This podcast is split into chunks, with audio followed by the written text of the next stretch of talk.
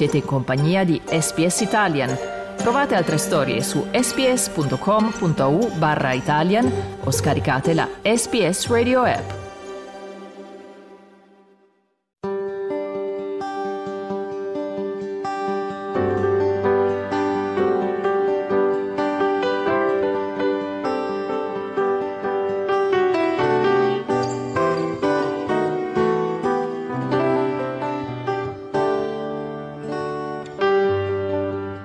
Una vita, una storia. L'avventura degli italiani in Australia.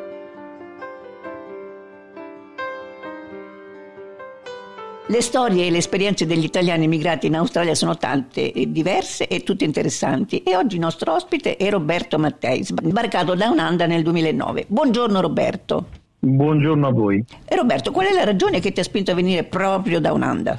Ma la bellezza del posto che ho già riconosciuto da una prima visita che ho fatto di una settimana nel 2007, però il mio viaggio è partito seguendo l'amore e nel dettaglio nel primo viaggio nel 2007 la mia traduttrice sarebbe poi diventata la mia moglie e successivamente la mia ex moglie e quindi io sono venuto qui in Australia, mi sono innamorato non solo di Sydney ma anche di lei. Lei poi mi ha raggiunto in Italia per un anno e mezzo, però alla a metà del 2009 per lei abituata all'Australia eh, era troppo difficile vivere a, a, Roma, a Guidonia, il paese dove vengo, quindi decidemmo di ripartire e andare definitivamente in Australia. E in Australia cosa hai fatto? In Australia io quello che volevo fare pensando al lavoro, perché in Italia, nella mia città che è Guidonia, sono nato a Roma ma poi ho vissuto tutta la, vita a Guidonia, facevo l'orafo, ho studiato da orafo all'Istituto d'Arte di Tivoli e ho fatto l'orafo tutta la vita, quindi io avevo un, un piccolo laboratorio orafo aperto al pubblico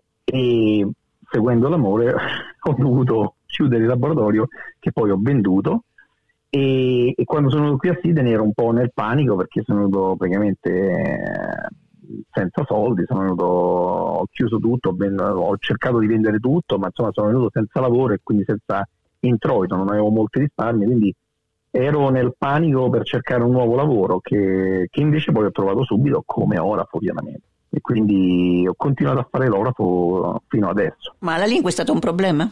La lingua è stato un grosso problema.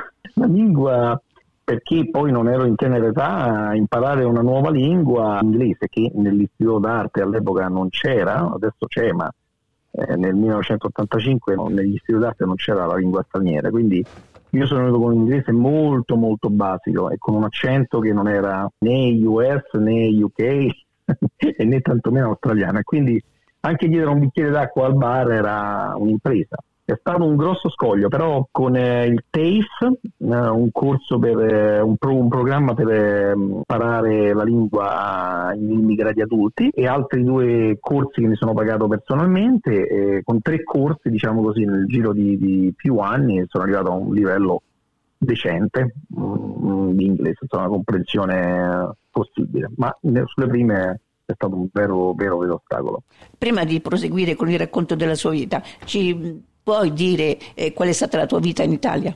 La mia vita in Italia è stata eh, interessante, diciamo, però è stata anche un po' dura, devo dire. È partita, diciamo, subito malino. Io sono nato e mia madre è morta di parto nove giorni dopo che sono nato e quindi non ho mai conosciuto mia madre. Poi mio padre si è risposato e poi mio padre morì quando avevo 17 anni. Quindi io ero dentro l'istituto d'arte e diciamo da lì, di lì in poi la vita è stata via via sempre più dura perché ho dovuto organizzarmi da solo, ho dovuto insomma cercare di rimboccarmi le maniche, insomma no, non perdere la direttrice che mio padre mi aveva dato, insomma, e cercare di, di, di, stare sul pezzo, come si dice anche in oreficeria. Quindi, diciamo, mh, mm, voglio dire, l'oreficeria è stata la mia salvezza e la, la mia spinta, eh, il lavoro, che però io poi vivo anche come un hobby personale, come una cosa che praticamente mi piace, mi piace da sempre. E quindi, come dire, è qualcosa che mi ha salvato. E Roberto, com'è stata la tua vita senza la mamma, che non hai conosciuto? Eh, la vita senza la mamma eh, sulle prime è stata facilissima perché se perdi la mamma a un'età cognitiva, tipo mio fratello aveva sette anni e lo sai che è successo qualcosa e quindi il trauma c'è ed è maggiore. Nel mio caso, essendo appena nato, non, non, ho saputo di questa cosa fino a che eh, qualcuno non mi ha detto che eh, quella che io pensavo fosse la mia madre naturale era invece la mia matrigna. E lì, diciamo, lo sbilanciamento chiaramente c'è stato, eh, però è successo, diciamo, in otto anni, nove anni, non, non ho idea di, esattamente di, di, quando è successo, intorno agli, tra gli otto e i dieci anni. E quindi di lì un pochino, uh, diciamo, per me non, sulle prime forse non è cambiato niente perché non era neanche un cambio di identità, non, questa, la persona che, che, mi ha messo al mondo non, non, l'avevo mai incontrata, non c'era, era solo una foto. E la persona che, che mi ha cresciuto è, era quella che chiamavo mamma, era quella che, che ho conosciuto, quindi era diciamo un riordinare le cose in testa, ma uh, per quale motivo poi in effetti ancora oggi a questa età me lo chiedo, insomma, no? quale sia la, la, cosa buona da fare, insomma. Eh, Roberto, e, e nessuno ti ha detto niente prima? Nessuno mi aveva detto niente fino a quel tempo perché questo è un problema che io girerei un po' a tutti. Eh, quando è il momento di dire a, a tuo fratello che la mamma morì eh, e sempre pensato che, che, quella che è a casa è la sua vera mamma, invece è la matrigna? Insomma. Quando è che lo, lo vuoi dire? Quando ha 5 anni, quando ha 10 anni, 15, 20? vuoi aspettare tanto per poi sentirti dire ah non me l'avete detto prima se l'avessi saputo non lo so oppure lo vuoi dire così presto per pensare magari di farlo somatizzare di più ma poi anche per creare degli squilibri o delle incomprensioni perché è troppo giovane l'età so chi ha deciso di dirmelo e l'ho, l'ho fatto autonomamente senza parlare con mio padre e, e quindi eh, ha scaturito diciamo uno sbilanciamento ma non saprei dire alla fine cosa è buono e cosa è cattivo. Eh, se eh, l'avrebbero dovuto dire prima o dopo o anche mai, non lo so. Non, sa, non, so quanto e quando è il momento di, di, di, di fare certe spero di non, trovar, non, trovarmi mai davanti a una situazione similare perché non, non, saprei decidere, non saprei decidere. Senti Roberto, ma la tua, la tua vita con tuo padre, la tua matrigna, com'è stata? Ma un papà eh, medico generico, eh, nel 1980 una città di Vidonia che cresceva a dismisura, vale a dire esci la mattina alle 6, sentivo lui farsi la barba con uno dei primi rasoi della Brown elettrici e andare via alle 6, 6 e mezza presto, e andare a Roma all'Inps dove lavorava di primo lavoro e poi venire a Guidonia e, e, e stare a studio a, a, ricevere le persone tutto il pomeriggio e la sera dopo lo studio andare a casa a fare le visite mediche. Questa era la vita del dottore di allora. Quindi mio padre era, quel, era l'entità fantasma, era il padre duro, rispettatissimo nella mia cittadina, un, un, un'identità insomma pesante ma anche assente, presente nella, nella potenza ma assente, come un dio, diciamo così. E la mia matrigna era una donna molto giovane che si è presa a carico di una famiglia dura da, da tirare avanti, con uh,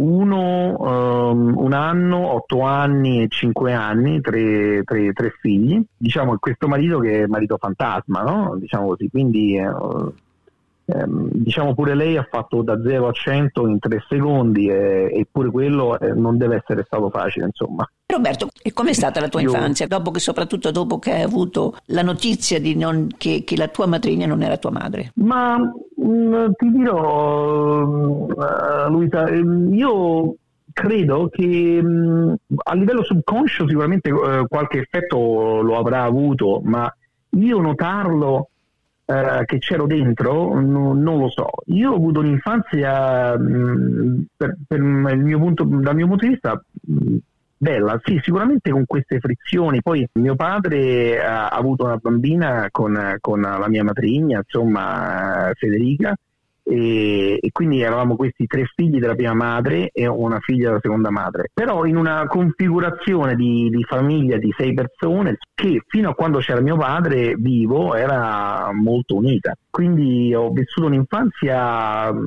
per certi versi anche invidiabile perché mio padre non ci ha fatto mai mancare niente, cioè io facevo le vacanze sulla neve nell'Appennino Tosco Emiliano con tutta la famiglia ogni santo Natale e ogni estate da, da, da, Guidonia si partiva alla volta di eh, Tor Baianica o nella fattispecie andavamo a Tor San Lorenzo al mare, quindi dove c'era la casa mio zio, quindi diciamo eh, io ho fatto, non so, 17 anni di, di mare eh, tutti gli anni, 17 anni di vacanze sulla neve ogni Natale, insomma, in un clima tipo hotel mh, mm, disperso nell'Appennino tosco-emiliano con, con, i fiocchi di neve e, e con, le, con, le, canzoni di Natale dentro. Quindi diciamo la famiglia c'era, mh, mm, che fosse un collage tenuto in, a forza, eh, quello è un altro discorso. Poi si è visto dopo il dopo, quindi l'adolescenza, devo dirti, è andata molto molto bene e non ha avuto grossi traumi, anche se c'erano delle, delle bombe a orologeria dentro, diciamo così, come forse anche nella vita di tutti, cose mai capite, mai discusse, lasciate al caso, lasciate no, al tempo e, via, insomma, da decidere. Quindi eh, questa, questa, questa, è la pesantezza, diciamo. E Roberto, prima parlavi della neve, ma la neve si è sciolta dopo la morte di tuo padre, allora? Esattamente, dopo la morte di papà, immaginiamoci una famiglia che diventa mia madre casalinga, quindi non una fonte di guadagno, eh, mia madre intendo la matrigna poi chiaramente, no?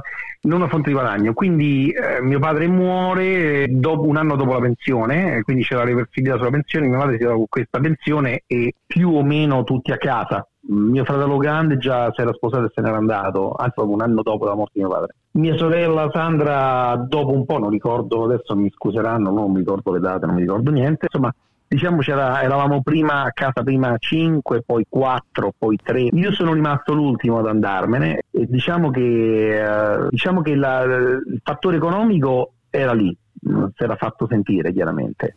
E quindi le vacanze erano quelle cose che, che dovevano nascere da noi, da soli. Quindi io ero quello che saltava nelle macchine degli amici, nelle macchine dei vicini di casa, andavano due giorni al Terminillo, andavano a fare una settimana in Sardegna tutti insieme. E quindi ecco, è diventato un po' così. Devo dire, San Lorenzo è diventata la Sardegna per me. Ho fatto un, piccolo balzo in avanti. però diciamo non più famiglia, tutti amici, tutti amici di, di, di scuola e che affittavamo la casa insieme si andava tutti in Sardegna ogni anno. E invece diciamo la neve sì me la sono scordata, si è proprio sciolta. Adesso che poi sto in Australia ancora di meno insomma